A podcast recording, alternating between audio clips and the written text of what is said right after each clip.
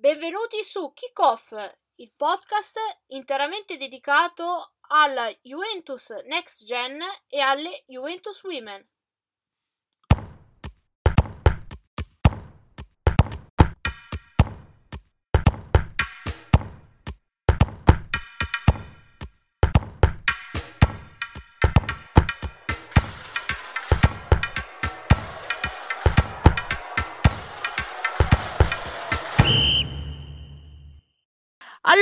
Eh, rieccoci, siamo arrivati puntuali eh, alla puntata numero 8 di Kickoff e questa sera ho un parterre di ospiti particolarmente ricco e ve li vado subito a presentare così non perdiamo altro tempo. Allora, come sempre il mio solito compagno di avventure scorribante, eh, Roberto Loforte di Fuori Rosa TV. Ciao Roberto.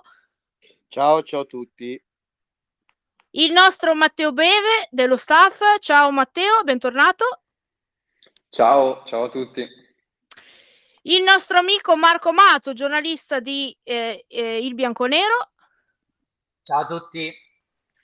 E poi eh, l'ospite, diciamo, speciale, la sua prima volta a kick-off in questa, in questa, in questa stagione e in questa avventura, ehm, Salvatore Reale, allenatore di una squadra femminile di, di Parma e tecnico federale che eh, è andato a seguire un po' sul campo le, le squadre che seguiamo tra Under 19 e Women. Ciao Salvatore, benvenuto. Ciao a tutti e grazie soprattutto per l'invito, mi fa molto piacere essere con voi. Noi ti abbiamo già ascoltato nel bellissimo audio che ci hai mandato la, la scorsa volta, che poi abbiamo, abbiamo commentato. Sì. È, stato, è, stato, anche molto interessante poi vederli dal, dal vivo questi, questi ragazzi che poi sono il nostro futuro. Però ne andremo poi a parlare a tempo debito, seguiamo sempre la solita scaletta che così eh, chi è interessato solo alla next gen e under 19 o solo alle women sa benissimo eh, eh, dove, dove, partire e non ci sono problemi. Quindi iniziamo subito, ehm, partiamo dalla next gen come, come al solito e eh, vado subito da, da, Marco perché questo finalmente è un periodo positivo per la nostra squadra. Ne parlavamo un po' la scorsa settimana con Roberto perché nel weekend è arrivata la terza vittoria nelle ultime quattro partite, considerando anche la partita di, di Coppa Italia.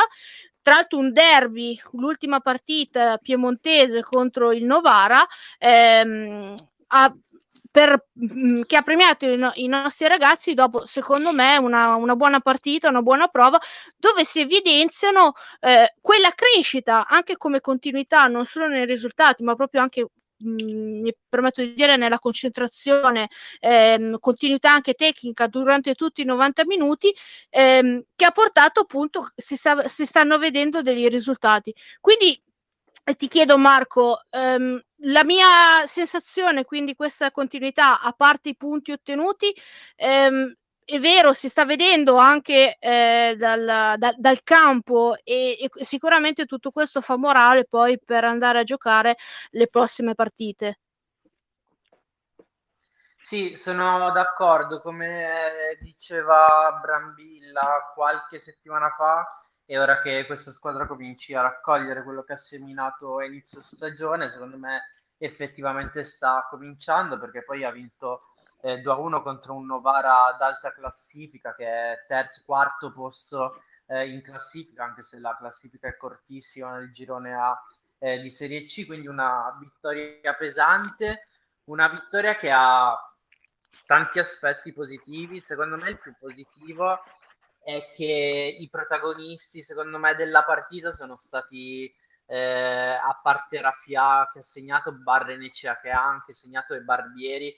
E aspetto importante perché questi ragazzi arrivavano dalle, dalle convocazioni con la prima squadra e hanno esordito in, in, Champions League, poi sono scesi nuovamente, sono stati protagonisti con, con la Next Gen, che non è una cosa così banale secondo me, perché tu passi eh, dallo spogliatoio della, della, prima squadra, da respirare l'aria della Champions League, sentire l'inno della Champions League, a poi a ricalarti eh, di nuovo in, uh, in, Serie C. E il fatto di dimostrare di continuare su alti livelli, giocare bene, è un grosso segnale dal punto di vista mentale, perché poi dal punto di vista eh, tecnico, gioco. Io personalmente stravedo per Barrenecea, per esempio, quindi da quel punto di vista cosa, cosa, gli vuoi dire? Invece dal punto di vista mentale hanno dato una grandissima eh, dimostrazione. Eh, adesso eh, mi hai un po' anticipato, mi hai fatto un assist, assist fantastico che quasi un po' mi dispiace sprecarlo. Perché poi, infatti, la prossima domanda eh, volevo chiedere eh, a Roberto, appunto, se- della settimana dopo di Enzo Barranecea. Però ti chiedo ancora una cosa prima di, di chiedere a Roby. Ehm, la crescita, tu hai parlato di crescita tecnica, di crescita mentale, sottolineando quello che ha detto Brambilla, ma secondo te ci sono altri aspetti, anche semplicemente del, del gioco, tecnici, in cui la squadra è cresciuta? Eh, secondo me sì. Eh, iniziano a dogliarsi un po' i, i meccanismi, ad arrivare certi automatismi eh, alla fine Brambilla è arrivato quest'estate, hanno lavorato insieme come gruppo eh, da, da, pochi mesi con tutte le difficoltà che abbiamo già detto anche altre, nelle altre puntate di quanto è difficile lavorare nella squadra B della, della Juventus proprio a livello di continuità. E, e, secondo me anche dal punto di vista del, del gioco ci sono stati dei, dei, miglioramenti che io credo siano dovuti alla, a due cose, a, a questo, a, ai meccanismi e anche alla, alla maggior dire, ambientazione dei ragazzi, soprattutto, soprattutto, quelli che arrivavano dal campionato primavera, eh, nella nuova realtà della Serie C, che comunque ci va un po' di partite per capire eh, chi hai di fronte, quali partite vai a giocare.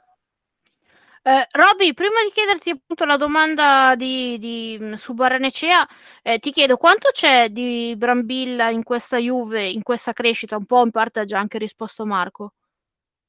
Beh, molto perché in realtà hai detto bene, ha risposto tanto lui perché ha risposto tanto Marco perché ad esempio sul lavoro che ha fatto sulla testa dei, dei ragazzi che eh, arrivano arrivano dall'Under 19, arrivano da un altro mondo totalmente e lui lì ha fatto proprio vedere, secondo me, a parte che già prima si vedeva che c'era qualcosa di diverso no? da, da, dal gioco dell'anno scorso a quello di quest'anno, mi sembra una, un tipo di proposta di, un pochettino diversa, ma al di là di questo credo che sui meriti, i meriti di Brambilla sono tantissimi e soprattutto sulla, sui i, i ragazzi inseriti dall'Under 19 che piano piano eh, sono stati svezzati in questa realtà che è quella del professionismo che è totalmente diversa e lo sappiamo bene insomma tra, è proprio tutto un altro mondo. Oh, tra l'altro il premio poi arriverà il 27 novembre quando eh, forse eh, era, sono stata divinatoria io perché l'avevo prospettato due settimane fa, se vi ricordate, eh, parlando dello, eh, di se si sarebbe aperto lo stadium per la pausa dei mondiali per i, anche per i nostri ragazzi e in effetti proprio è arrivata oggi, giovedì, questa, questa notizia che il 27 novembre eh, si apriranno proprio le porte dello stadium eh, per la gara contro il Mantova che quindi si giocherà a Torino una bella occasione per chi eh, risiede a Torino, comunque nelle vicinanze o che ha voglia di mettersi in macchina e andare a vedere magari lo stadio a un prezzo esiguo, perché immagino che il biglietto costerà eh, in modo simile 5, massimo 10 euro come, come per le women. E secondo, per andare a vedere quelli che potrebbero essere i nuovi prospetti eh, per la prima squadra. Sì, assolutamente. È... Aggiungo, aggiungo, anche, aggiungo no. anche, che mi sembra che la Juve ci stia puntando molto sui giovani con la prima squadra, quindi è un'occasione importante anche perché molto probabilmente vedrete poi questi ragazzi giocare con la prima squadra. Anche Scampoli, non per forza 90 minuti, però insomma sicuramente piano piano verranno integrati molti più giocatori. Sì, tra l'altro in chat, poi ti do la parola Marco, abbiamo fatto un po' di casino io in primis, eh, ma un po' mi ha forbiato anche Antonio, eh, perché il regolamento, perché cambia, tutti gli, cambia tutti gli anni. Alla fine quest'anno sembra che il regolamento dica che eh, ci possono essere dei, un'interscambiabilità eh, del, dei ragazzi che, che, giocano in Under 23, in Next Gen, che possono andare a giocare in Serie A, benché mh, fino a quando non arrivano alle 50 presenze esperienze o non sono inseriti de- direttamente nella lista A. Per dire, Miretti e Sule che sono nella lista A del campionato non possono tornare a giocare nel 23. È il motivo per cui Chiesa non può andare magari a farsi un, un po' di giocare qualche partita o soprattutto nelle settimane precedenti per essere poi pronto per giocare in prima squadra oltre che io non mi fiderei a mettere un giocatore prezioso come, come Federico Chiesa in un campo di Serie C soprattutto alcuni che sono abbastanza brutti però detto, detto questo ehm... Marco No, sì, tra, tra l'altro per dire che sia io che Mauro dicevamo, ma no, non, ci sembra difficile, invece avevi ragione tu sullo stadium. Ma a parte, a parte questo, è proprio interessante questa cosa dello stadium, secondo me rappresenta un po' quello che ha rappresentato Juventus Women Fiorentina, eh, la prima allo stadio, era con la Fiorentina, giusto? Sì, la prima sì. allo stadium eh, delle Women. C'è proprio un processo per eh, che è iniziato quest'estate per staccare Next Gen, eh, innanzitutto col nome nuovo da Under 23 a Next Gen, per staccarla dal, dal settore giovanile, fare un progetto a parte. Eh, questo dello stadium è un ulteriore passaggio, eh, credo che ci stiano puntando molto, hanno fatto anche dal punto di vista comunicativo eh, tutta una serie di account apposta per la next gen, eh, c'è tutta una campagna comunicativa apposta e eh, credo che ci sia un processo per dargli sempre più importanza, eh, assistito poi dal fatto che questi ragazzi effettivamente eh, salgono in prima squadra e questo dà ulteriore, se vogliamo, pubblicità, eh, lustro alla, a questo progetto. Quindi eh, oltre ad essere un bel premio per, per, i ragazzi, si inserisce anche in questa cosa qua, secondo me, la scelta eh, di giocare allo stadium. Vediamo quanto, quanto si riempirà questo, questo stadio. Eh, speriamo quantomeno, io mi accontenterei di aver, vedere uno stadio con tutto il primo anello pieno. Secondo me sarebbe già una grande vittoria. Non so voi cosa, come la pensate. Anche perché l'orario è un po' infido, eh, bisogna dire anche quello. Vabbè, due e mezza. Sì che sabato, però... Eh, eh, è quello che dico, è un po' un orario, però, vabbè, per carità. Eh, Poteva essere un... peggio sì, beh, certo, eh, poteva succedere in, in settimana, sarebbe stato sicuramente peggio, però allora, ehm, prima di lasciare quindi la, la, next gen e di trasferirci poi nella, nell'Under 19, volevo un piccolo pensiero di, di Marco perché mh, mm, proprio oggi è arrivata anche la notizia che è ritornato in gruppo un giocatore che era stato uno dei giocatori più importanti della eh, ex Under 23 un paio di anni fa, poi l'anno scorso ha avuto eh, una stagione... Ehm, con tanti bassi e pochissimi alti a Parma e dopo un grave infortunio lo ritroviamo eh, con, con, i ragazzi della Next Gen. Sto parlando di Felix Correia. Quanto può dare Felix Correia a questa squadra? E, entrare in un, eh, un, meccanismo abbastanza anche oliato. Se, se rimarrà, secondo me può dare tantissimo perché per la Serie C per me Felix Correia è eh, un, un, calciatore che non è di quella categoria lì, è di una categoria eh, superiore, anche se poi a Parma lo scontro con la Serie B non è stato dei più fortunati, però secondo me è un calciatore forte su cui puntare, va, faceva già la differenza eh, due anni fa. adesso vedremo, verrà messo credo in campo eh, con poco minutaggio per poi salire nelle prossime partite eh, però potenzialmente è uno di quelli che può fare la differenza sicuramente. Oh, eh, Salvatore segue tantissime squadre, eh, non, ha, no, non, è possibile seguirle tutte, quindi la next gen ancora, eh, gli manca ancora, però eh, se- la seguirà sicuramente nelle, nei prossimi mesi, perché ovviamente... La seguo, la seguo, insieme a voi, la seguo, seguo ecco. voi, quindi ormai è come con, conoscessi ti, ti, prepariamo così quando la vedi poi sì. dal vivo la prima volta sei già ben informato.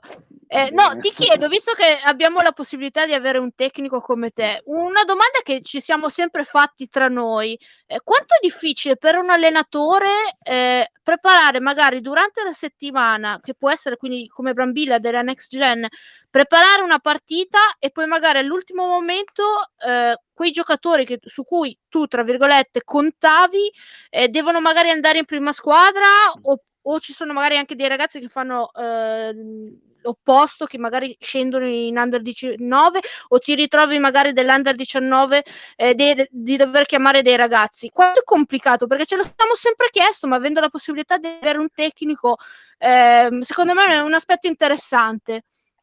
Sì, allora sicuramente complicato, però ehm, se c'è la consapevolezza che tu sei un tecnico della primavera, in questo caso della next gen, comunque di una squadra secondaria rispetto a quella che viene stabilita prioritaria, come fosse la prima squadra, tu sai già che lavorerai in questo modo e lavori in funzione non di, un, di un'organizzazione di squadra, ma bensì di una, ehm, di una, formazione di giocatore. Perché comunque è vero che è difficile eh, impostare una squadra in un certo modo, però ehm, io credo che una società organizzata, un club nel quale l'area tecnica è comunque ehm, comunicante e comunque condivisa, eh, un allenatore conosce molto bene i giocatori a disposizione, sa benissimo come poter fare affidamento e come poter ehm, ovviare a questo tipo di problematiche che nel linguaggio comune possono essere molto molto ehm, difficili perché comunque noi siamo abituati che ogni allenatore ha la propria squadra e la propria squadra è, dipende da equilibri di gruppo, mentre in realtà chi lavora nelle giovanili e soprattutto in questi tipi di club che vogliono fare dei giovanili comunque un punto di forza, deve esserci la consapevolezza che ogni settimana eh, può cambiare tutto quanto. Io ho avuto modo appunto di vederlo eh, anche di persona eh, durante la mia esperienza a Lisbona qualche settimana fa, nel quale in alcuni paesi, ehm, come può essere il Portogallo, anche addirittura eh, anche l'Ajax, dove ho avuto modo di vedere di persona, anche lì c'è un continuo cambio di giocatori da, da una settimana all'altra ed è addirittura anche una prerogativa, proprio per far crescere i ragazzi. Noi in Italia siamo ancora forse troppo abituati al, al concetto di squadra chiusa fino a se stessa, però invece all'estero sono molto più eh, aperti a questo tipo di soluzione e sono convinto che se si ha la consapevolezza di lavorare per i ragazzi eh, non è un problema assolutamente.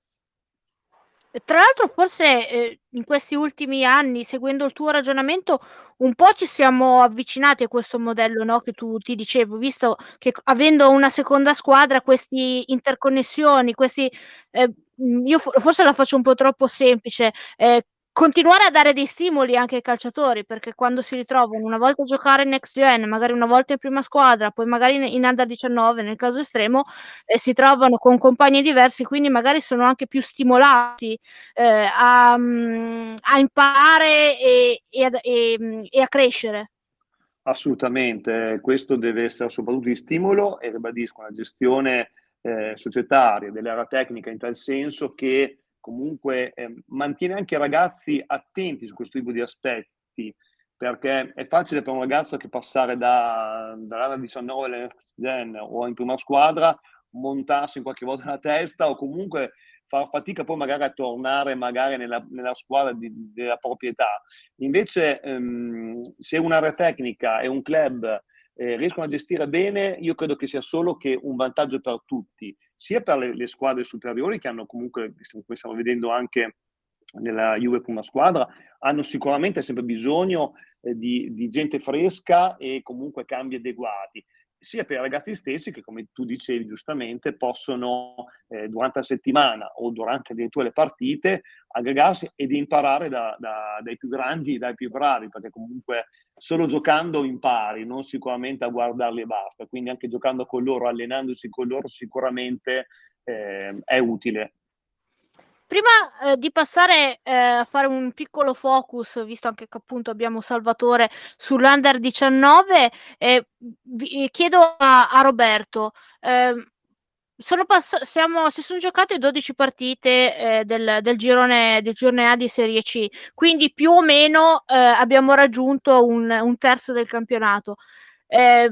Della classifica corta la parliamo tutte le settimane perché è una cosa che appunto è un po' tipica della, del girone A, soprattutto ehm, di, di, Serie C. Però la Juve con questi sette punti in campionato nelle, nelle ultime tre partite si è decisamente rilanciata. Eh, sì, è a metà classifica perché ehm, è al dodicesimo posto in compagnia del San Giuliano. Tra l'altro, credo eh, che sarà eh, che è l'avversario di, di Coppa Italia della, della, Next Gen e poi tra poco sarà anche avversario eh, in campionato.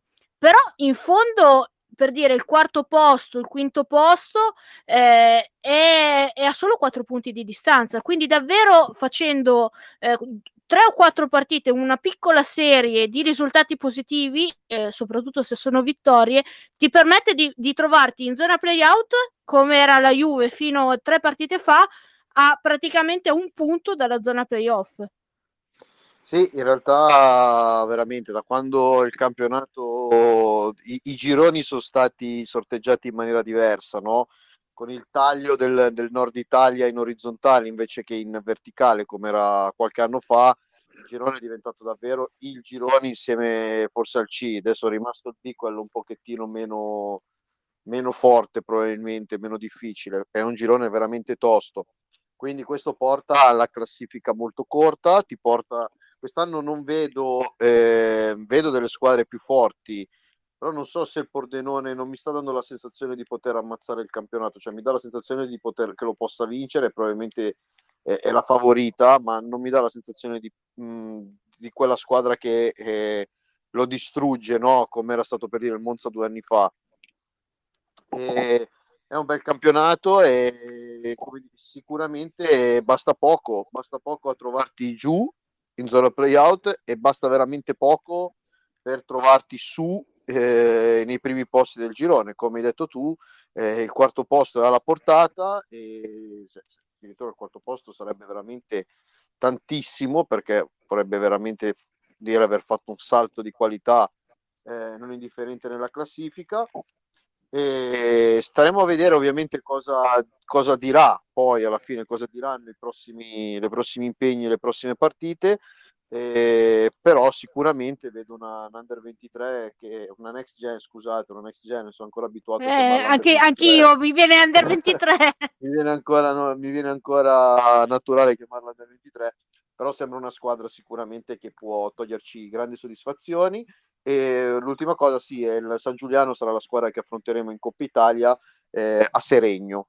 Lo dico perché è un campo che conosco abbastanza bene No, tra l'altro poi, giusto per completezza, la prima in classifica ha 23 punti, quindi non è neanche proprio distantissima.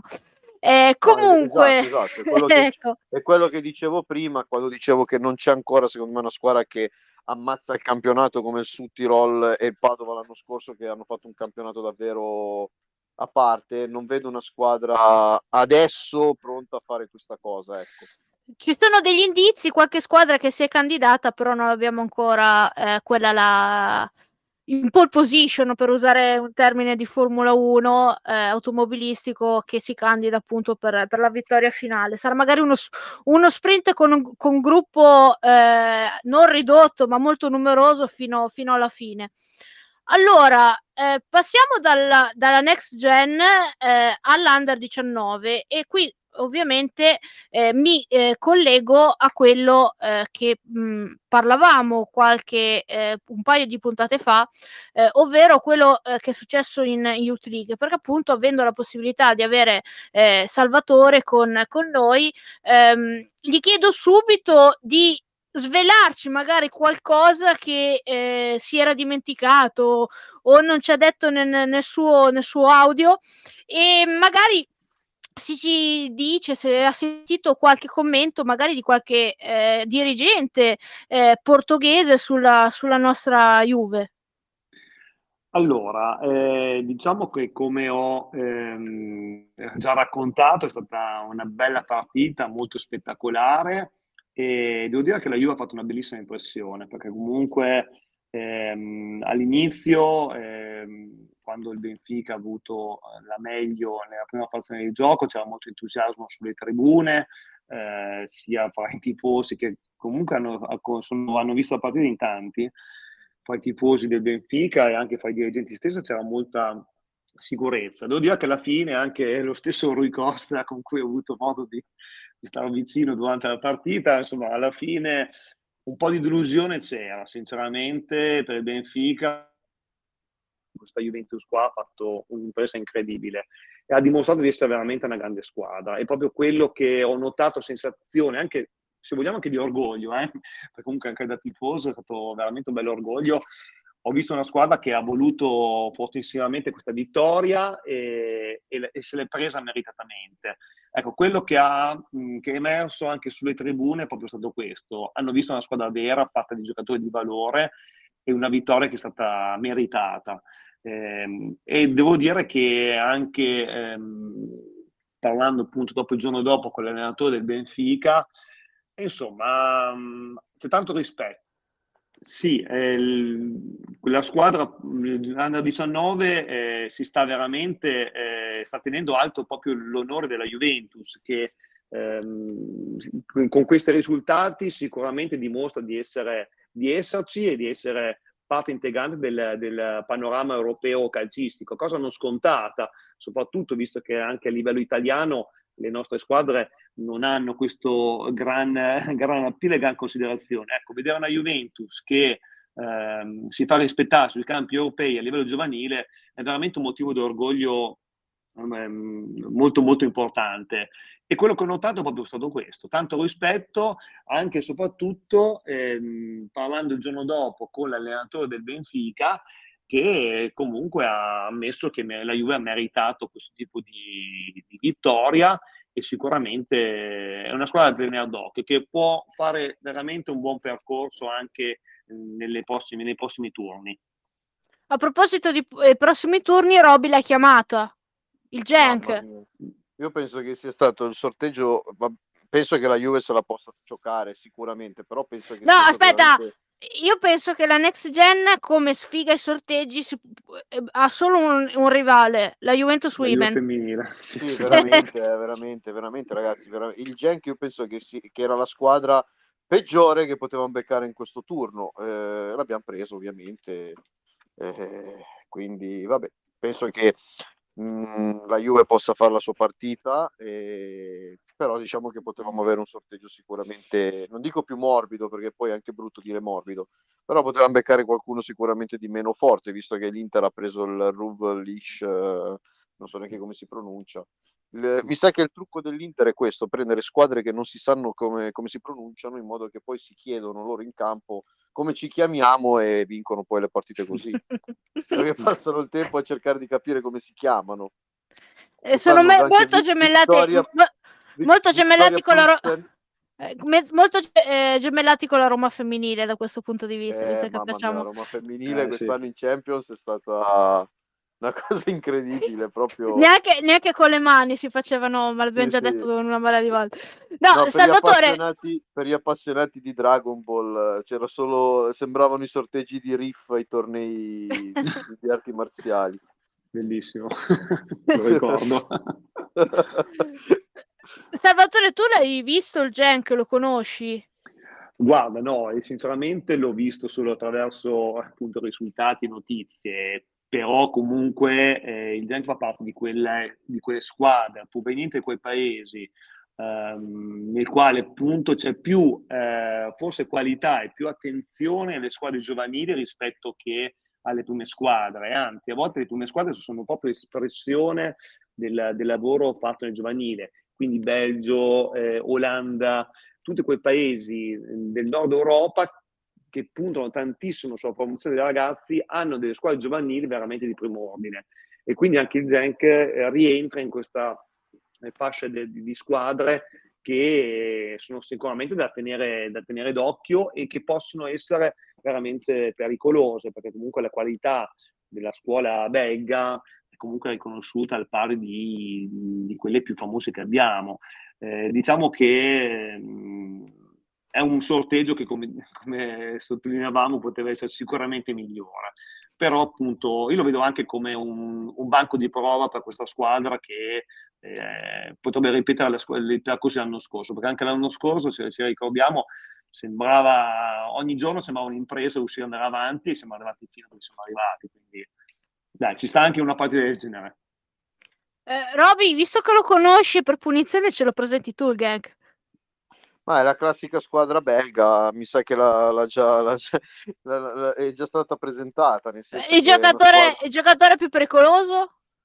Questo non te lo so dire perché ah, vedo, ti, trovi, ti trovo in fallo. Ti trovi, ti trovi, in fallo perché poi l'ho vista tramite UEFA TV ed è un'applicazione che tra l'altro non è proprio sempre sì, comoda da, sì, da utilizzare. Sì, Dico che l'ho Vabbè. vista giocare, però l'ho visto nei playoff ed è stata una squadra impressionante. Cioè, ti dava una... La classica squadra belga, sembra di... quando vedi giocare il Bruges eh, giovanile, l'Ajax, le, le squadre olandesi, esatto. le squadre del Benelux proprio, e, e, capisci come gioca, ti, ti, ti, dà già l'idea di come può giocare il Ghent. E poi, per carità, ripeto, mm, non sono lì, non, non mi strappo i capelli, nel senso che sono convinto che questa squadra se la possa giocare con tutti eh, anzi, come ha detto lui prima, è un, un bel banco di prova. Eh, deve essere un bel banco di prova perché alla fine eh, noi se dobbiamo, vogliamo provare ad, ad, arrivare in fondo nella competizione dobbiamo battere tutte. Certo è che magari avrei preferito affrontarlo ai quarti di finale, ecco, mettiamolo così, invece che affrontarlo subito eh, ai sedicesimi. Però va bene, adesso vedremo, sarà una bella sfida e, e staremo a vedere, insomma. Eh, Marco, non, ho, non, mi sono dimenticata di te. Eh, ti ho lasciato perché per te avevo un'altra domanda, ovvero eh, nel weekend c'è stato eh, il derby d'Italia, oltre che della prima squadra, anche eh, della primavera dell'Under 19, e tra l'altro che si è potuto vedere su Sport Italia lunedì sera. E abbiamo visto una partita 1-1 che la Juve ha eh, totalmente dominato e che eh, ha un po' buttato via i tre punti perché tutto sommato eh, avrebbe meritato di, di vincere sicuramente, è trovato il gol su rigore, poi eh, non, è, non è riuscita a raddoppiare, poi la solita amnesia, stavolta è arrivata alla fine, a, anziché all'inizio, eh, ha procurato eh, il rigore per l'Inter e quindi non ha, ha permesso eh, alla, alla squadra nerazzurra di uscire da Vinovo con un punto. Sì, sicuramente due, due punti persi, come dicevi tu, partita dominata, io credo si possa dire tranquillamente dalla, dalla Juve, tra l'altro l'Inter mi ha fatto un'impressione veramente pessima e capisco un po' anche la posizione di, di classifica, una squadra che punta sostanzialmente solo sulla, sulla fisicità, sono molto eh, grossi, ben piazzati, però palla lunga eh, verso l'attaccante eh, per far salire la squadra e poco altro. Non ha funzionato perché eh, di fronte hanno trovato quella sera un Oisen eh, perfetto perché le di testa le ha prese tutte lui eh, fino poi a, all'errore di Della Valle nel, nel finale che ha portato al, al rigore delle, dell'1-1. L'unica in quella serata lì, l'unica colpa che si può fare alla Juventus è quella di non essere riuscita a buttare il pallone dentro perché di occasioni ne hanno create veramente tante e non aver finalizzato è veramente un peccato perché ti potevi ritrovare ancora lì al primo posto con la Roma e andare a giocare sabato eh, tutte e due da prima in classifica allo scontro diretto. Detto questo, pazienza perché comunque eh, i segnali positivi anche sabato sono stati infinitamente maggiori rispetto secondo me al rammarico per aver perso due punti. Eh, detto questo, eh, volevo chiedere una, mi veniva in mente prima, se posso volevo chiedere una cosa al mister, eh, se lui o eh, diciamo da, da, dentro il Benfica si sono spiegati un po' questa stagione in Youth League che non è andata benissimo, anzi è andata molto male, nonostante poi tanti interpreti fossero gli stessi eh, di quelli che hanno vinto l'anno scorso? Eh sì, ovviamente eh, non mi hanno detto loro, le loro sensazioni riguardante la, la, stagione, però ti posso dire questo. Eh, il Benfica, come dicevo prima, in questi club eh, non guardano propriamente al risultato, ma bensì alla formazione, alla gestione dei ragazzi delle squadre stesse più che al risultato eh, che ehm, sì, è stato clamoroso, perché comunque, come pensavo, dicevamo prima, da essere sul tetto d'Europa, del mondo e a ritrovarsi eliminati, ehm, sicuramente non è stata eh, un, una bella sensazione. Però eh, in Portogallo, specialmente nel Benfica, che ho visto di persona, eh, c'è molto... Ehm, via vai di giocatori tra la prima squadra, la seconda squadra e l'Under 19. Non dico che ogni settimana eh, questo è, ma loro organizzano proprio anche le, eh, gli allenamenti in base alle partite che si deve fare. Mi spiego meglio. Eh, per giocare contro la, la Juve, comunque nelle partite di Youth League, eh, gli allenatori selezionavano eh, i giocatori che facevano parte di quel gruppo. Quindi automaticamente eh, l'allenatore che l'anno scorso eh, guidava la, la, Youth League, quest'anno segue la squadra B, allenava questo gruppo di giocatori. Poi il giorno prima, il giorno dopo, gli stessi giocatori erano allenati dall'allenatore dell'anno 19. Quindi c'era questo via vai di giocatori a seconda della partita o della prima squadra o della, della squadra B eh, che eh, in qualche modo condizionava anche eh, i giocatori, perché comunque si trovavano a magari la stessa settimana, a seconda dell'importanza più o meno della partita, a giocare. Trovarsi, ecco, è un estremismo, trovarsi poi eh, il giorno prima a preparare una partita importante, decisiva come quella contro la Juventus, poteva essere sicuramente difficoltoso. Però, ribadisco, se il, l'intento della società, del club, non è quello di eh, di puntare a vincere la Juve League ma a produrre giocatori è meglio per avere un giocatore che giochi in panchina, che vada in panchina contro la Juventus in Champions League. Infatti il giorno dopo ehm, ehm, il giocatore l'italiano, cioè Rondur, non era neanche fare allenamento con quella squadra lì, era direttamente con la squadra B. Quindi farvi capire che eh, sì, c'è delusione ovviamente per il risultato sportivo, ma la priorità è comunque sempre la formazione del giocatore. Questo è un po' lo stile che contraddistingue la, le scelte che vengono fatte in questo tipo di contesti. Sì, questo che ci stai raccontando, Salvatore, eh, tra l'altro un po' ce la stava un, più o meno raccontando anche Francesco Federico Pagani in chat. Eh, è molto interessante come argomento che sicuramente meriterebbe un approfondimento eh, che ovviamente noi in questo, in questo spazio non, ha, non, abbiamo tempo, però magari in futuro, anche magari con, con lui, con altri tecnici, eh, si può fare un, un, discorso, una chiacchierata su, su questo tema, proprio anche per far capire a chi non è, chi non è pratico le culture e i sistemi di, di, altri paesi e quello che magari si può, non dico copiare, ma magari prendere come spunto di riflessione e magari app- applicare nel, nella nostra cultura, nel nostro, nel nostro, calcio italiano per cercare poi sempre di migliorarsi più, di, di migliorarsi, perché poi è il, è il nocciolo no? anche de, di, tutta, di tutta la questione per chi segue il calcio giovanile. Sì, assolutamente. È un argomento che tra l'altro mi piace molto e devo dire che eh, sì, ci aiuta sicuramente a capire come, com'è il mondo attorno a noi e forse anche ci spiega anche perché il calcio italiano può avere qualche difficoltà in questo momento rispetto al passato, sicuramente che tra l'altro forse si può anche applicare, eh, forse anche mh, mhmm, in modo esponenziale al calcio femminile, proprio anche per spiegare, eh, è uno dei motivi per spiegare anche perché questo gap che c'è tra le nostre squadre e le squadre europee più importanti, sì, si è accorciato e si è accorciato anche di tanto, ma comunque eh, c'è ancora ed è sempre più difficile da andare a erodere perché si deve andare a lavorare e si deve partire ovviamente dalle, dalle giovanissime, non è un lavoro che ti permette permette di avere eh, risultati magari dopo un anno o due, anno, due anni, ma quantomeno eh, dopo magari sei o sette. Quindi un lavoro, eh, come, come dicevamo prima e anche la scorsa puntata sul settore giovanile bianconero, eh, che quando non otteneva, otteneva risultati, l'abbiamo anche fortemente fortemente criticato, ma poi ad un certo punto ha saputo programmare, seminare e adesso sta iniziando a raccogliere i frutti di quel lavoro. Eh, non è una cosa che, che, avviene da un giorno all'altro, ci vuole eh, soprattutto pazienza oltre che eh, fare le scelte corrette per un percorso di crescita, quello che appunto anche stavamo eh, dicendo, de- dicendo prima della nostra chiacchierata.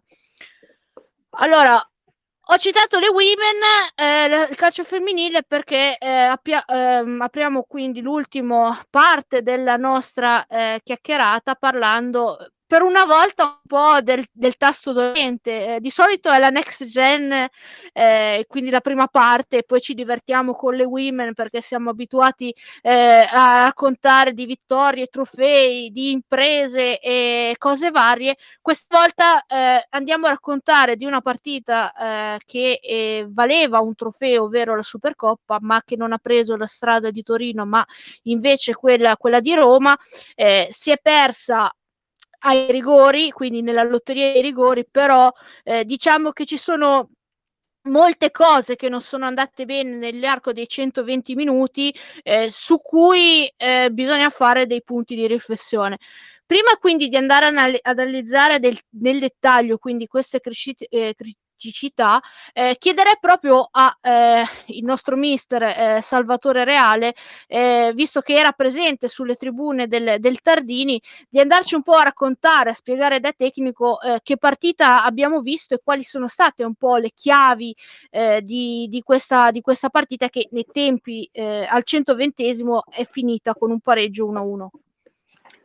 Sì, come ho scritto in, nella chat ehm, e durante la partita ci confrontavamo su questo. La Juventus, eh, secondo me, ha perso un'occasione perché comunque ancora la squadra che eh, secondo me eh, è la guida in Italia e ha sicuramente maggior qualità, maggior organizzazione e maggior possibilità di vincere. La Roma eh, invece è stata molto attenta e ha sfruttato bene un'occasione L'occasione qual è? L'occasione di vedere un avversario così forte come la Juve, che generalmente non farebbe fatica a vincere una partita del genere, ma ehm, ieri, cioè, ieri, della partita era veramente in difficoltà.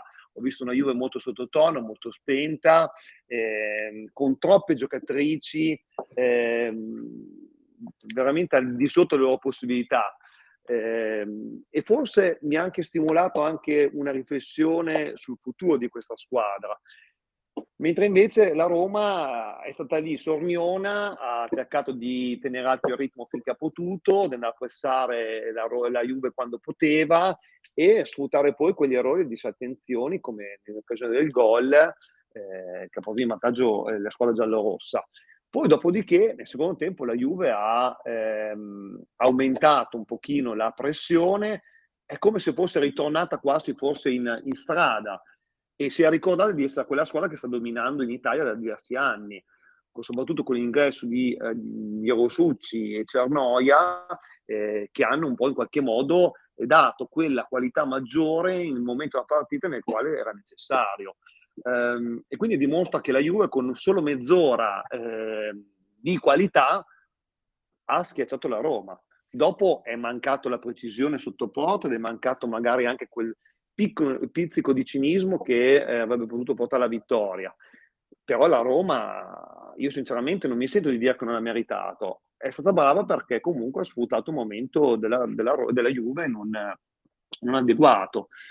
Ecco, le riflessioni che facevo prima sono proprio eh, rivolte a questo. Eh, ho visto una squadra che nei suoi punti di forza, ad esempio, appunto, parliamo di Girelli, Piozzico Bonassea, tutte quelle ragazze che fino adesso hanno eh, dimostrato di essere eh, veramente le, le colonne di questa squadra, l'ho vista un po' in difficoltà. Allora mi domando, è necessario un rinnovo o comunque pensare a un rinnovo prima che sia troppo tardi o aspettiamo che, eh, di arrivare veramente, di farci superare magari della Roma di turno della, o di un'altra squadra in Italia che possa in qualche modo superarci? Perché alla fine solo Boattin, solo eh, Caruso, solo Grosso, sono quelli più giovani, sembravano quelli avercene un po' di più. Ecco, non vorrei che ormai possa arrivare quasi a un fine ciclo. La mia paura è stata questa relativamente alla partita e al dispiacere di aver visto una sconfitta. Um, sì, questo è un po' quello che ho visto anche dal campo, una Juve a, a sprazzi che poteva sicuramente fare meglio. Matteo, non mi sono dimenticata di te, eccoci, eccoci qua. Eh, ti chiedo, noi alla fine poi, ehm, anche seguendo il discorso di Salvatore, abbiamo visto due squadre stanche, due squadre che da agosto praticamente aver fatto o pochissima preparazione sono arrivati a giocarsi un trofeo al, al 5 di novembre dopo aver giocato eh, una partita ogni tre giorni. Eh, la Roma forse in questo momento eh, non è più forte ma forse più compatta. Eh, la Juve invece non riesce a avere la continuità nei 90 minuti. Abbiamo parlato spesso anche de- di come questo sia dovuto anche alla parte ehm, fisica, ma ovviamente valeva anche per la Roma, quindi da questo punto di vista eh, non vale come tra virgolette scusante per la Juve. Di sicuro forse c'è da essere più delosi della prestazione piuttosto che eh, della perdita del trofeo, paradossalmente. Sì, io sono d'accordo con tutto quello che ha già detto Salvatore.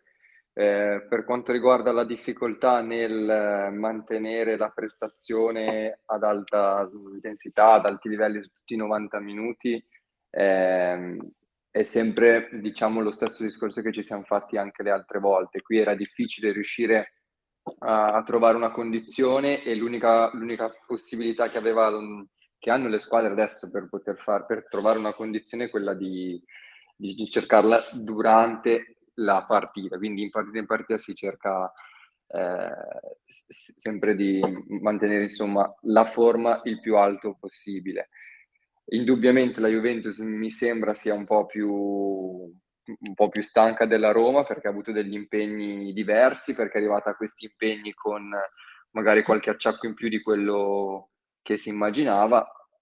Io ho visto sinceramente una buona Roma, una bella Roma, molto più concentrata dalla Juventus, molto più aggressiva dal subito eh, e questo è andato a favore perché come diceva Salvatore c'è questa Juventus un po', un po lassiva, un po' giù di corda che è, rimasta seduta fino, fino, a quando non ha trovato il gol dell'1-1 a mio avviso e poi, a cui poi è bastata un, una sola mezz'ora per, per poter cercare di portare a casa il trofeo. È un peccato, però la, la situazione oggi di, della Juventus è questa.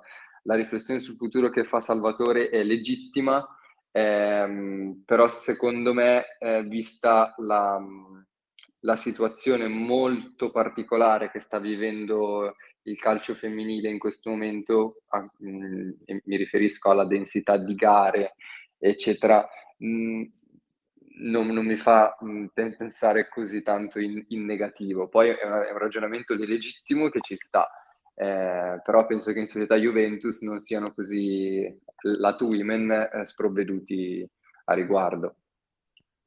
No, tra l'altro poi eh, se andiamo ad analizzare i singoli, vabbè, Roby, eh, detto della solita Boattine, che almeno lei non ci sorprende mai, eh, cioè no, ci, ha sempre, sempre sette in pagella, difficilmente sta, sta, sotto. Poi ci ha regalato anche una perla su, su, punizione, dove un po' si sta anche specializzando. Perché a Reggio Emilia col Sassuolo ha preso il palo. Eh, contro, contro, la Roma finale ha fatto traversa e gol, almeno è, è, ha preso la parte giusta del, del, legno e comunque anche prestazione di altissimo livello.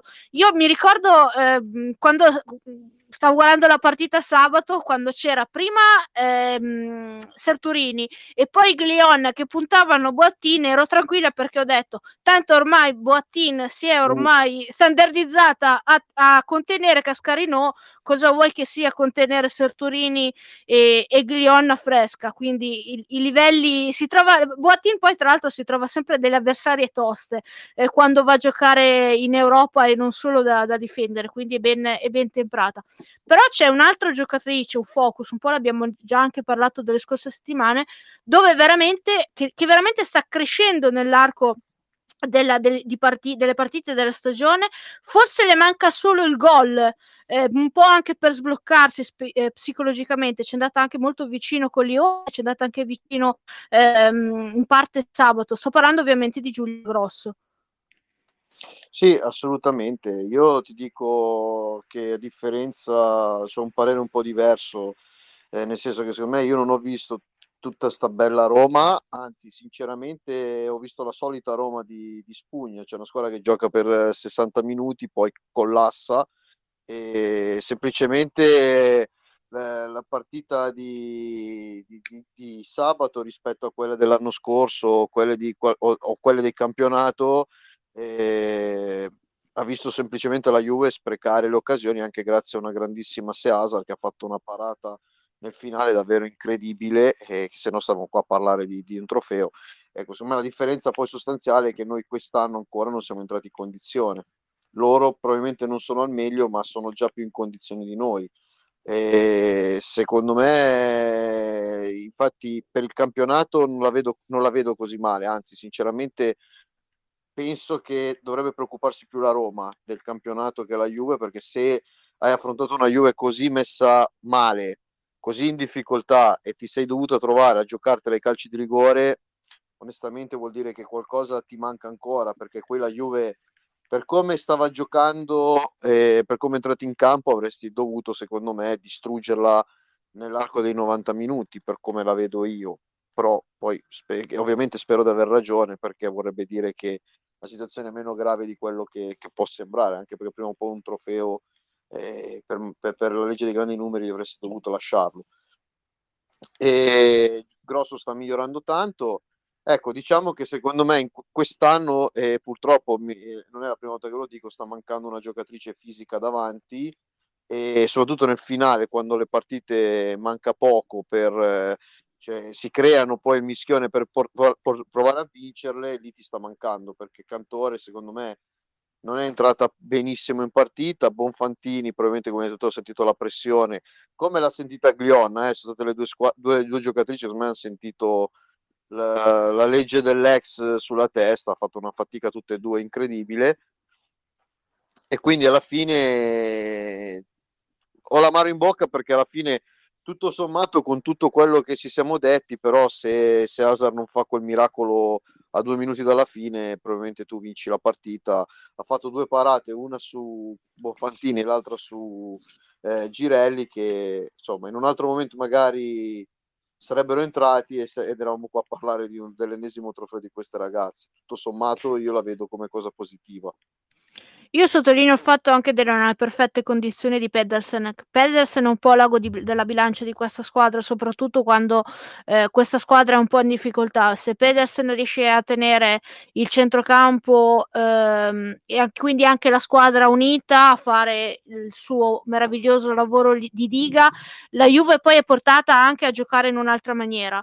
Pedersen è un po' in difficoltà anche perché dopo un infortunio ci mette sempre un po' di tempo per entrare in forma.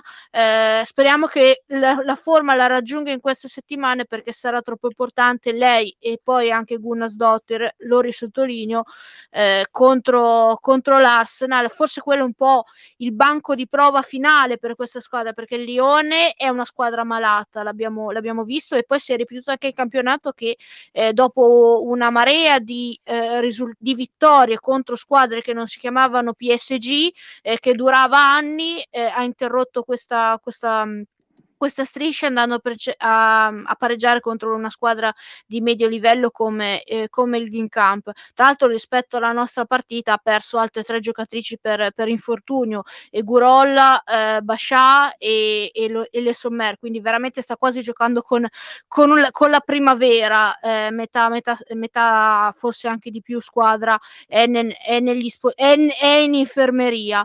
Ehm, Invece però mh, riprendo invece una, una, cosa che ha detto eh, Roberto eh, prima eh, per fare una domanda a Marco, perché nel dopo partita, eh, forse un po' per lasciarsi andare, un po', non, non lo so, non, non, ho sentito il, il tono, eh, Montemurro si è lasciato andare a una battuta eh, dicendo che eh, qualcosa dovevano pure lasciare agli altri. Eh, qualche tifoso della Roma se l'è un po' presa, eh, però penso che fosse una battuta scherzosa, eh, anche per un po', ehm, non dico giustificare, però per, per, per l'amarezza di non aver portato a casa il trofeo, ma come anche diceva prima Roberto, per la legge dei dei grandi numeri, prima o poi eh, magari una volta ti va bene, ci è andata bene nella finale di Coppa Italia, dove forse non meritavamo di vincere, la Roma forse meritava più di vincere quella partita ris- rispetto a questa eh, del, di Supercoppa, però poi alla fine una battuta è, e non è, sì,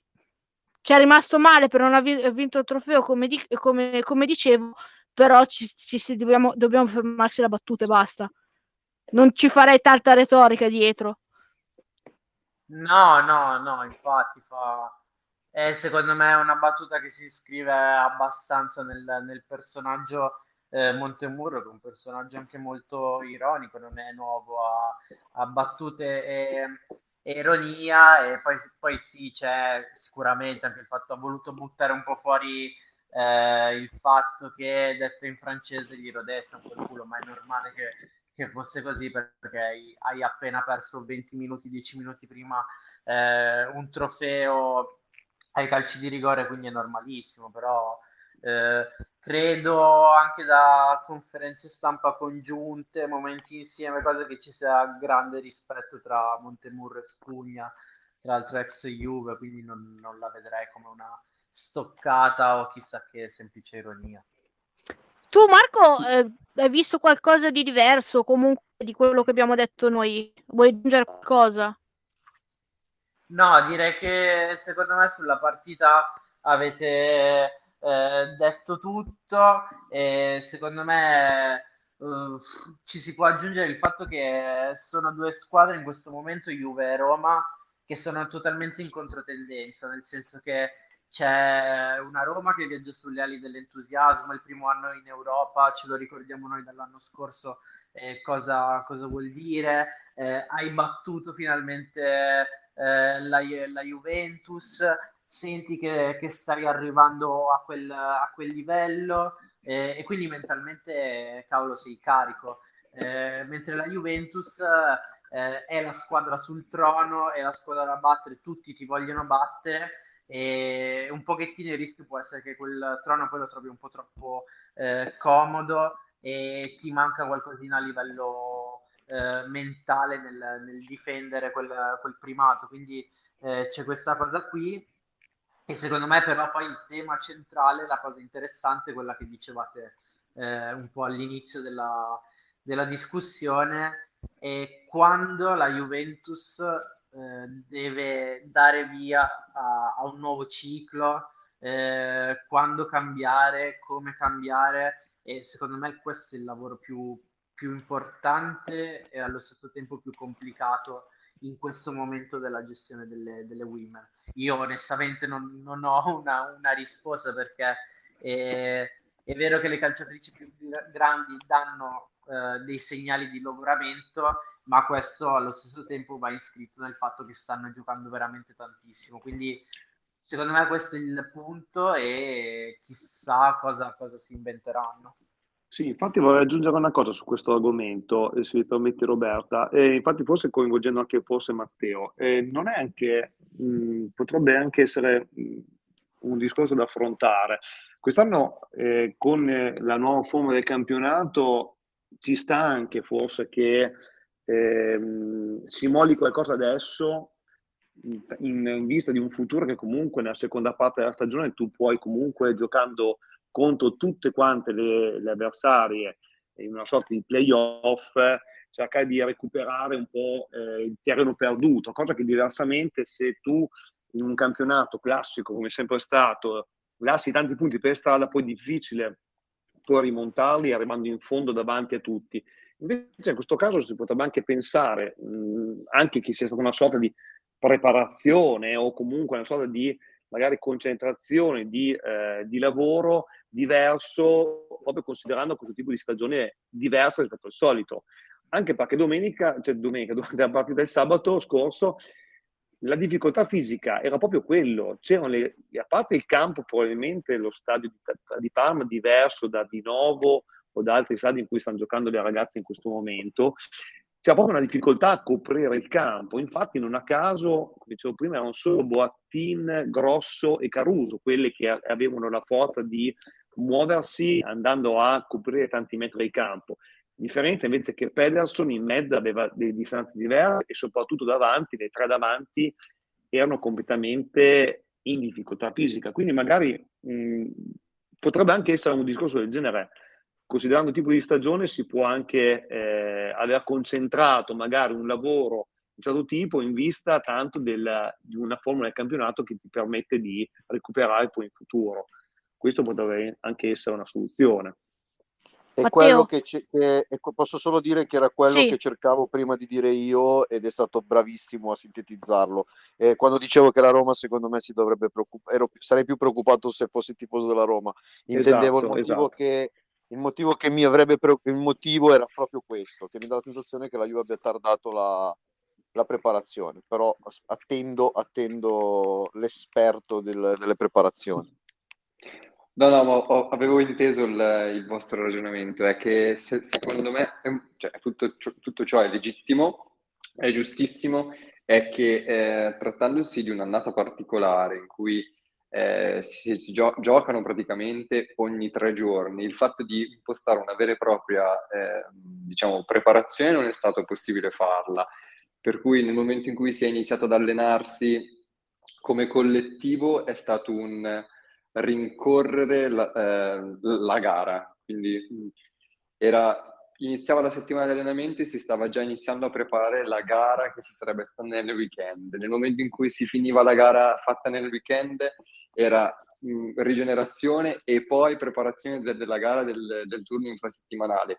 E questo continuo alternarsi di gara weekend e gara infrasettimanale non permette di allenarsi, per cui eh, un ritardo di condizione, per me è anche sbagliato parlarne di ritardo di condizione, nel senso che la condizione non si può neanche eh, provare ad acciuffarla, nel, nel senso a, a, livello di allenamenti, eccetera, perché sarà tutto un cercare di eh, rigenerare le, le proprie energie per poter affrontare la gara dopo e sarà la gara l'elemento allenante per poter essere eh, sempre competitivi nelle gare successive. Quindi secondo me il, il, discorso che si faceva prima sul siamo già a un fine ciclo era prematuro rispetto alla situazione attuale, eh, che è dettata dal, dal calendario, da tutti, da tutti, questi impegni di cui abbiamo parlato fino adesso. Qui è un ragionamento che ci sta e che è giustissimo, ma secondo me è un po', è, è un po prematuro, perché mh, magari se non ci fosse stata questa situazione, eh, anche le, diciamo, le, le, vecchie glorie avrebbero comunque continuato a performare come, come hanno sempre fatto. Poi è giusto ed è normale che chi ha qualche anno in meno riesca a reggere botta fisicamente molto meglio in queste situazioni più complesse in cui fisicamente è richiesto uno sforzo in più più e più volte. Mm, penso sia una cosa che tutti po- possono vedere, de- definire e pensare. Eh, però ci, ci, sta anche il ragionamento sulla Roma. Eh, io no, non lo so effettivamente come, come sarà da qui a, a, un mese la situazione. Io ne, ne parlavamo forse le altre volte, si sperava che la Juventus, nonostante gli acciacchi, riuscisse a eh, trovare nelle partite le condizioni e crescesse per, per affrontare gli impegni ci sono stati eh, eventi molto più impegnativi rispetto a quello che ci si aspettava e la mia idea è che non siano ancora riusciti a recuperare bene e la gara della, della Supercoppa ne è un po' la prova, nel senso che hanno passato i primi 60 minuti eh, completamente fiacche, molto lassive e poi dopo l'evento gol della, di, di, di Bottin c'è stata questa rivitalizzazione nervosa che ha ridato tutta, tutte queste energie. È un po' la falsariga di, la solita falsariga che abbiamo visto quest'anno nella Juventus, sì, però non penso sia un problema di programmazione generale, è, un, è più un problema del, del momento, perché eh, la programmazione generale, quando c'era da farla, la Juventus, Juventus Women l'ha sempre fatta bene, l'abbiamo visto l'anno scorso perfettamente. Quindi, posso dire eh, una cosa? Posso sì, dire una cosa? Vai. Che comunque, visto che l'argomento adesso è la forma fisica, ribadisco un concetto che ho detto settimana scorsa nel, nel, nel podcast, lo ripeto ancora, la Lega Calcio, la FIGC, che dice di voler puntare sul femminile, sta riuscendo in tutti i modi a delegittimare lo spettacolo, perché la partita che abbiamo visto sabato poteva essere nettamente più bella, nettamente giocata meglio da tutte e due le squadre in un altro ambito, ma hanno fatto di tutto per far arrivare queste due squadre a novembre già mezze spremute. Questa è una cosa che secondo me è, merita uno spunto di riflessione perché, come hai detto tu, tu hai citato il Lione che ha infortuni, è sfortunato con gli infortuni, quello che volete, però ha una lega che prima della partita con la Juve gli ha comunque permesso di riposare otto giorni. Sì, no, direttamente la Lega in quella weekend non ha messo il campionato. Come era eh, successo già anche ad aprile, perché prevedevano che ci, che ci, fossero squadre francesi ai quarti. Siamo un po' a livello della federazione italiana, se vi ricordate qualche anno fa che aveva messo la finale di Coppa Italia, parlo della Juve, della maschile, la finale di Coppa Italia tipo il... Eh, cos'era il, 19, no, il 26 o il 27 di maggio, che poi il giorno dopo c'era la finale di Champions League, la Juve è finita sia in finale di Coppa Italia, sia in finale era a Berlino, quindi 2015, quindi ha costretto poi a giocare una finale la settimana dopo di mercoledì a caso, cioè Sì, Esatto, siamo a quei livelli, quindi quando si va a programmare forse è il caso magari eh, di gestire un, meglio eh, le, le, partite. Bastava probabilmente invece di mettere, come hai detto tu, la Coppa Italia si poteva giocare per esempio anche a gennaio, e, ehm, come si è fatto fino adesso, e si poteva magari far giocare al cin- eh, questa settim- questo weekend un turno di campionato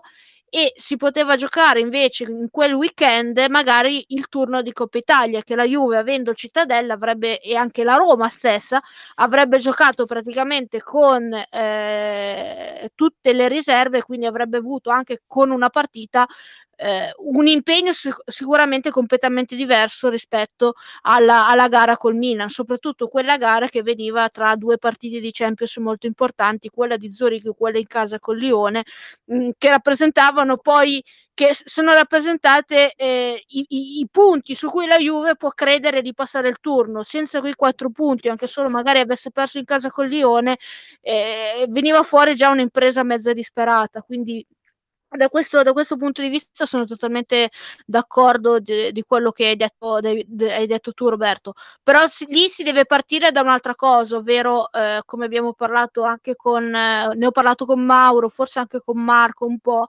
dei diritti televisivi, eh, che ci ve- deve essere un po' più ehm, di, per, eh, di, di, permessi, no? E se una squadra gioca il mercoledì o il giovedì la Champions, non può giocare il sabato il turno di campionato, soprattutto se vai a giocare contro l'Inter come è successo alla Roma o con noi come con il Milan. Quindi un minimo di attenzione da questo punto di vista va, va fatto, eh, anche perché non hanno fatto vedere sulla 7 Roma-Juve a settembre, potevano anche non far vedere Milan-Juve sulla 7 e metterla la domenica. Vabbè, chiudiamo questo anche perché, discorso. Anche no, perché si parla di tutela della salute dell'atleta, esatto. per cui e senza considerare i raduni della nazionale, perché due giorni dopo sono partite tutte per la nazionale. La Juventus ecco. non è tante. E Bonfantini si è fatta male. Ecco, esatto. del, del, genere deletteri. Tanto poi noi parliamo di ridurre della nazionale, Salvatore lo saprà benissimo, eh, nel femminile è ancora peggio del maschile, perché ce ne sono uno o due in più. Eh, nel, nel, nella seconda parte di stagione eh, adesso un po' è cambiato, però se arrivava a un mese dove gli allenatori lasciavano le loro giocatrici a inizio a, a fine set- febbraio e le ritrovavano per una settimana, due settimane al massimo, a fine marzo per poi doverli lasciare altre due settimane. Per fare sì, diciamo quel mese diciamo... un torneo amichevole per quanto prestigioso può essere dove nessuno se ne senta il bisogno sinceramente. Sì. ci sono molti più raduni eh, anche per più tempi, più giorni. Quindi è ovvio che insomma, le ragazze, squadre come la Juve che hanno tantissime nazionali, è tutto andare avanti e indietro. E anche il recupero in una stagione, come dicevamo prima, così eh, compressa, sai, a volte anche il giorno in più, in meno di recupero e allenamento può essere molto utile e può fare la differenza, come abbiamo visto. Sì, senza Fa contare... Un'estrema differenza. Ah, sì, sì. Senza... aggiungendo poi per alcune viaggi, viaggi intercontinentali. Per dirne certo. una, eh, la Svezia in questo momento è a Melbourne in Australia. Ovviamente se ne sentiva il bisogno che una nazionale certo. europea dovesse andare fino in Australia a giocare una partita amichevole a novembre, in mezzo alla Champions League. Mi taccio che è meglio. Eh, però su questo spunto, visto che l'abbiamo tirato fuori, ne nasce un altro ovvero forse da quest'anno eh, i nostri dirigenti eh, dovranno prendere eh, coscienza che non basterà più avere una rosa di magari 21-22 giocatrici eh, più o meno dello stesso livello, ma ne- bisognerà magari averne 25-26. più le giovani. Perché ormai se si tiene questi ritmi si deve andare anche in quella direzione. Sì, però c'è anche da dire che c'è sta regola degli stranieri, delle straniere che non va bene, cioè siamo sempre lì. Se vuoi tenere questi ritmi devi dare la possibilità di aumentare le liste, almeno per il campionato, in modo che io riesca a gestire le giocatrici per due tornei, tornei di alto livello, perché poi c'è anche la Coppa Italia, però È, è, un, è, un, po' un cane che si morde la coda, no? O una coperta, come la metafora che preferite. Eh, la coperta è corta, la tiri da una parte e si scopre dall'altra, vai a coprire e si scopre da un'altra ancora. Eh, bisogna veramente pensare la stessa, la stessa, cosa come accennavo prima anche dei diritti televisivi. Eh, io ho sempre sostenuto che per fare il salto di qualità del calcio femminile, non so Salvatore se sei d'accordo con me, per dare un ulteriore stimolo dopo il mondiale francese servono assolutamente due cose. La prima una centralizzazione dei diritti televisivi, eh, cioè quello che succede in Inghilterra, fare un'app, eh, un sito come FA Player dove, dove eh, i, i, tifosi possono andare a vedere magari un prezzo simbolico tipo 15-20 euro all'anno, che poi più o meno è il costo eh, di, di TV per dire dire che possono vedere in diretta le, tutte le partite del campionato e di Coppa Italia e possono andare a rivedere le partite, quindi eh, trovare gli highlights ma anche le partite, le partite complete. E la seconda cosa è quella di ospitare un evento che può essere un europeo o un mondiale.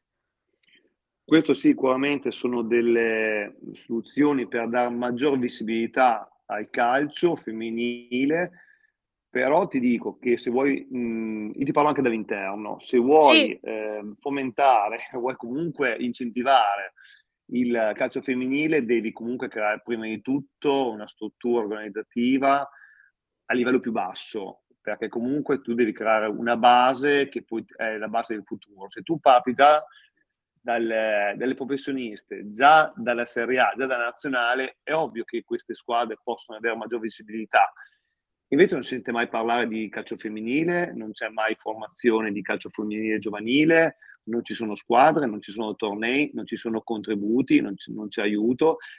E ti dico, calcio femminile, poi il professionismo a chi è servito soprattutto? Secondo me è servito più che altro a dare un tono e magari maggior considerazione a quelle squadre, quelle società, quei club che già potevano permettersi di fare calcio femminile. Parlo di Juventus, Roma, Milan, Inter, tutti i club più famosi ma il movimento alla base ha avuto mo- modo di crescere?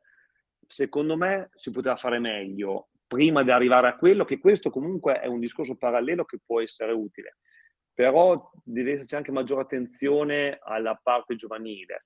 Ti faccio un esempio, l'anno scorso il campionato Under 19 regionale nella zona Emilia Romagna ha visto comunque 4-5 squadre iscritte, eh, capisci che in una stagione intera queste squadre hanno giocato contro di loro, tra di loro quattro volte contro, così come può essere capitato in tantissime altre regioni dell'Italia. Allora dico, stiamo creando un movimento che possa un domani portare avanti il calcio femminile italiano? Secondo me no, e si potrebbe fare ancora meglio. Allo stesso modo anche la formazione dei tecnici, sappiamo benissimo, e anche Matteo può confermarlo, che allenare anche solo a livello condizionale o fisico una donna è sicuramente diverso che allenare un uomo, però non c'è tutta questa attenzione e formazione che si vuole eh, dare. Anche a livello tecnico eh, è vero che il calcio è uguale, sicuramente però ci sono tanti aspetti che potrebbero essere sviluppati e approfonditi diversamente anche durante i corsi allenatori. Invece stiamo ancora assistendo a una a una formazione allenatori divisa finalmente per giovani e per adulti, ma non per anche considerando anche la parte femminile che può essere altrettanto importante. Secondo me i passi da poter fare sono tanti. Ecco, io mi auguro in conclusione che come c'è tanta attenzione mediatica, che è sicuramente positiva, deve esserci anche tanta attenzione anche a livello eh, formativo e organizzativo, anche per coloro che eh, lavorano più in basso. Secondo me è fondamentale perché le bambine che si avvicinano al calcio ce ne sono tantissime, però non sempre hanno la possibilità di essere supportate in tale. Sì, questo, questo, è un problema. Ad esempio, noi nel Piemonte, quando io ero dirigente della CEF Alessandria, ai miei tempi, quindi parlo di 15 anni fa, eh, quasi anche 20, però 15 anni fa sì, eh, in Piemonte di squadre primavera c'eravamo noi, c'eravamo, c'era il Torino e poco altro, eh, quindi fino a quando non hanno fatto campionati primavera che prendevano anche la Lombardia e Genova, veramente erano, erano imbarazzanti e non davano la possibilità alle ragazzine di, di crescere, bisognava fare i salti mortali per farle, per farle giocare eh, quantomeno delle, delle partite. Ehm, delle partite interessanti e equilibrate, anche perché poi c'è questo anche il problema nelle giovanili. Forse l'aveva accennato, aveva scritto, avevi scritto qualcosa tu, Roberto, sul fatto che purtroppo nel campionato primavera comunque eh, ci sono squadre che eh, sono di un altro livello, anche perché un po' razziano tutti i talenti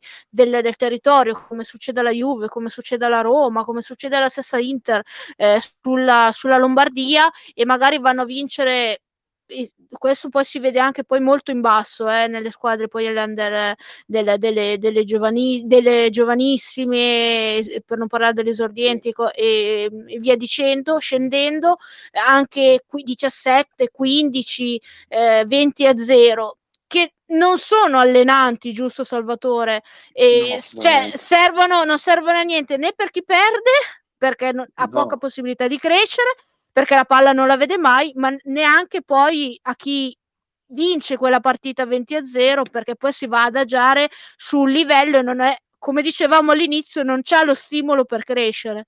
Assolutamente, assolutamente, questo è un altro aspetto molto importante che poi pare anche con il discorso economico, perché comunque così poche squadre a dover magari, dicevi giustamente tu, mettendo insieme Piemonte, Lombardia e Genova e Liguria, è sicuramente anche difficile andare a coprire anche a livello economico uno sforzo del genere. Allora cosa succede? Succede che le squadre che non hanno questo tipo di copertura preferiscono non, non iscrivere la squadra e le ragazze disperdono. E disperdere del, del, patrimonio femminile calcistico in questo momento di crescita è deleterio. Eh, e parlo anche per, per le ragazze stesse che magari giocando contro la Juventus e prendo 20 gol capisco che qualche ragazzina può dire ma chi me lo fa fare? Insomma, non avevo mai strada da, da andare avanti nel calcio. Eh, questo può anche capitare, purtroppo, come nei maschietti, anche nelle ragazze può capitare lo stesso. Forse una soluzione o comunque un'idea per trovare una soluzione in questo senso potrebbe un po' ispirarsi alla Francia, no? Eh, che fa queste, queste, se non mi ricordo male, almeno qualche anno fa faceva, aveva dei centri federali sparsi per tutto il territorio e faceva proprio dei raduni chiamando le ragazze più brave, dando la disponibilità di giocare magari eh, tra loro e quindi mh, stimolandose a crescere. Potrebbe essere una soluzione. Anche questo sicuramente, ti dico, lavorando anche nel centro federale territoriale qui a Parma, ehm, è previsto anche nell'Evolution Program, che è il programma di sviluppo territoriale della, della PDC per l'attività giovanile, anche il coinvolgimento delle bambine, delle ragazze, quindi eh, periodicamente vengono anche chiamate delle ragazze, eh, sempre parliamo di, di, under 13, under 14, eh, under 13, under 12, scusami, eh, delle ragazze che settimanalmente vengono convocate ovviamente ragazze più pronte, più brave, eh, a fare attività eh, e dando loro possibilità di crescere. Però ancora ehm, c'è un coinvolgimento che prevede attività miste con i ragazzi, quindi capisci che un ragazz- una ragazzina di uh, uh, 12 anni si trova a giocare con dei ragazzini di conto di 12 anni nel quale c'è una differenza anche fisica importante, oltre che anche a livello di cognitivo, perché comunque per una ragazza non è facile andare a scontrarsi con un ragazzo che magari in quel momento è maggiormente sviluppato e può essere difficile. Quindi anche a livello federale secondo me si potrebbe ancora migliorare ancora di più per cercare di incentivare un po' la crescita del, del movimento, assolutamente. Però tutto si, ehm, si, scontra anche in base alle esigenze e agli interessi che eh, ci sono, ovviamente. Sì, io la mia idea, quello appunto di quando dicevo prima dell'evento, un mondiale europeo, è perché eh, ovviamente quando vinci la possibilità di organizzare tale evento hai degli anni, eh, magari 4 o 5 anni prima, lo sai, hai la possibilità magari o, o, dei finanziamenti da poter utilizzare proprio anche da lavorare sulla base. E, e questo può anche appunto poi portare a, a crescere, ad esempio la Francia eh, con i centri federali che citavo prima è cresciuta tantissimo dall'inizio degli anni 2000, per dire eh, Wendy Renard il suo talento, la sua forza eh, e la giocatrice che stiamo ammirando in questi anni arriva appunto da un centro federale e poi continua la sua crescita nel, nel Lione, ma così tante, tante altre. E, ehm, la, la, Germania poi ha anche un, ha ancora un altro, un altro, sistema, anche perché ha un background eh, più, più, lungo nel tempo, quindi parte, parte molto prima. Eh, però veramente c'è, c'è tanto da fare, speriamo veramente che si voglia investire su questo calcio, perché come diciamo sempre, eh, tu visto anche che sei, che sei di parte che, le, che alleni nel calcio femminile, è un po' il calcio del futuro, noi lo definiamo in questo modo. Ma sicuramente sì, no. io sono entrato nel calcio femminile da qualche anno e devo dire che ho trovato ehm, comunque tanta disponibilità da parte delle ragazze ed è sicuramente un movimento che merita rispetto e che eh, merita soprattutto un'attenzione tale quale quello maschile, perché comunque, eh, come vediamo in tanti altri sport, esiste ad altissimi livelli, il basket femminile con quello maschile, la pallavolo maschile con quella femminile, e anche il calcio credo che sia, come tutti questi sport, ehm, un'attività che merita l'attenzione anche dal punto di vista femminile, senza alcun tipo di differenza. Ovviamente, appunto, considerando che è uno sport femminile. Ecco, la differenza, e forse anche a livello culturalmente, a livello culturale, la differenza maggiore è proprio mh, insegnare che eh, il calcio femminile esiste, eh, è vero, eh, è il gioco lo stesso e soprattutto eh, deve essere visto con gli occhi di chi guarda uno sport femminile. Perché è ovvio che se guardo il partito di Juventus-Roma che abbiamo visto sabato, credendo di vedere la finale di Supercoppa del calcio maschile tra Inter e Juventus dello scorso anno, è ovvio che non posso fare quegli stessi paragoni, perché è ovvio che le ragazze eh, hanno delle caratteristiche diverse rispetto agli uomini. Ecco, guardarli con gli, con gli occhi, con gli stessi occhi, è, è facile cadere in, veramente in, in, luoghi comuni anche fastidiosi e sinceramente anche eh, fuori luogo, secondo me. Quindi il calcio femminile merita maggiore, maggiore sicuramente rispetto e attenzione, assolutamente. Condivido, condivido in toto, ma io sono completamente di parte da, da tantissimi anni. Oltre al fatto, vabbè, di essere, di essere una donna, quindi eh, purtroppo sono nata in epoca sbagliata. Se nascevo vent'anni, vent'anni dopo, probabilmente in questo momento ero a giocare a calcio. Non, non, avrei dovuto lottare fino a 18 anni per farmi portare alla scuola calcio che avevo 500 metri per poterci giocare. Quindi eh, questo fa parte anche di un passaggio culturale che, che, dicevamo prima, fa tutto parte di un processo di crescita.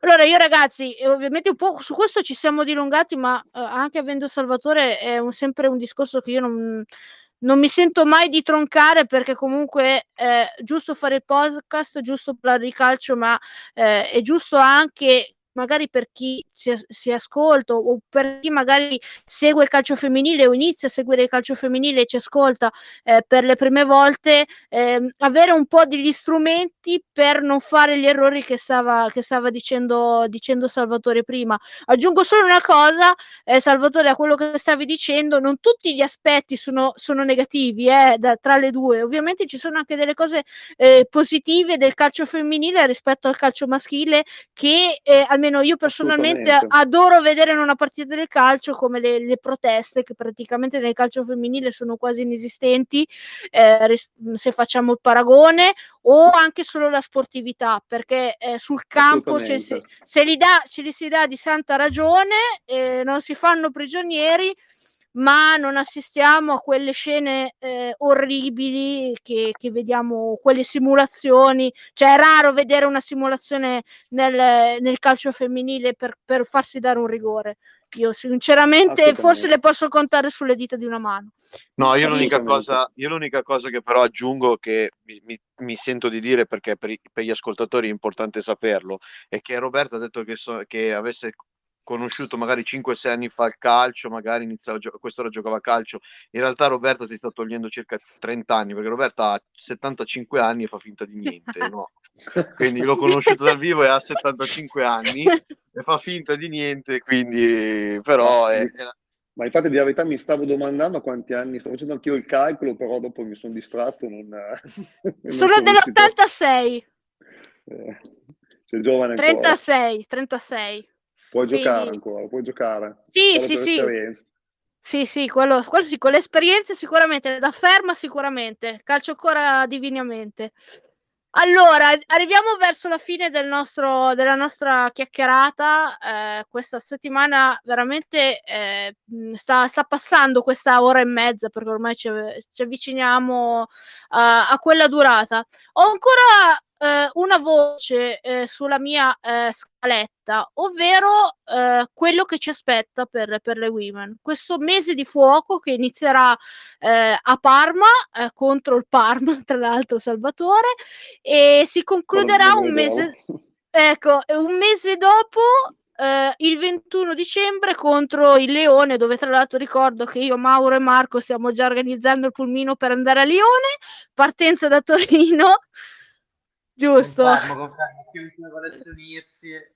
Eh, cosa meno, sa- cosa meno sappiamo da quanto posti dobbiamo affittarlo.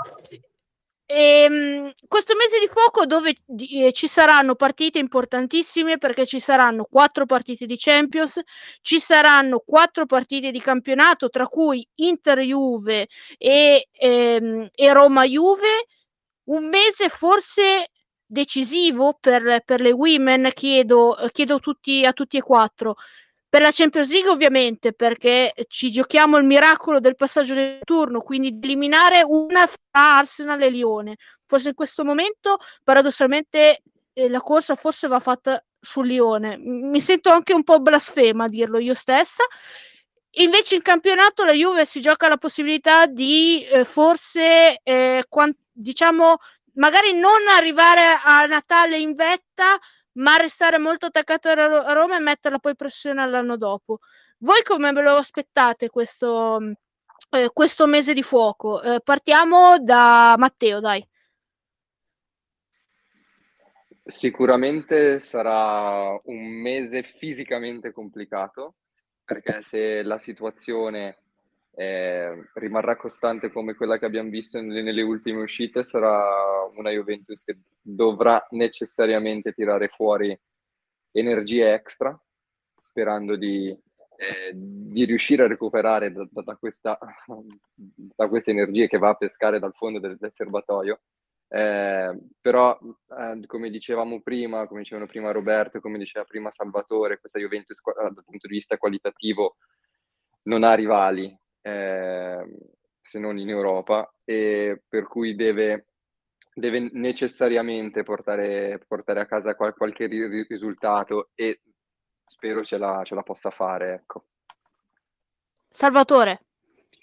Allora, il campionato non mi fa paura, nel senso, come dicevo prima, è importante rimanere lì agganciati, di vicino, gestire un po' eh, appunto lo, lo, sforzo, come diceva Matteo, perché in questo momento qua probabilmente la vera difficoltà è proprio gestire lo sforzo con queste giocatrici che chi più chi meno hanno acciacchi o comunque situazioni particolari. Invece è fondamentale eh, la Champions, la Champions è fondamentale, anch'io sono d'accordo con te che probabilmente è un'occasione come ha avuto la Roma domenica.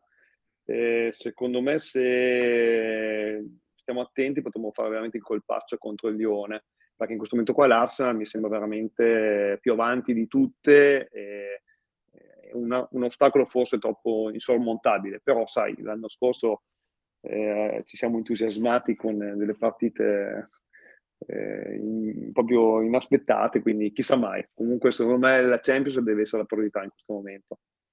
Io a un anno di distanza vi do ancora dei pizzicotti, vado ancora a vedere se è giusto il risultato 0-2 a Wolfsburg, perché è una cosa che non ho, mi sarei mai sognata di vedere prima di 50 anni. Marco.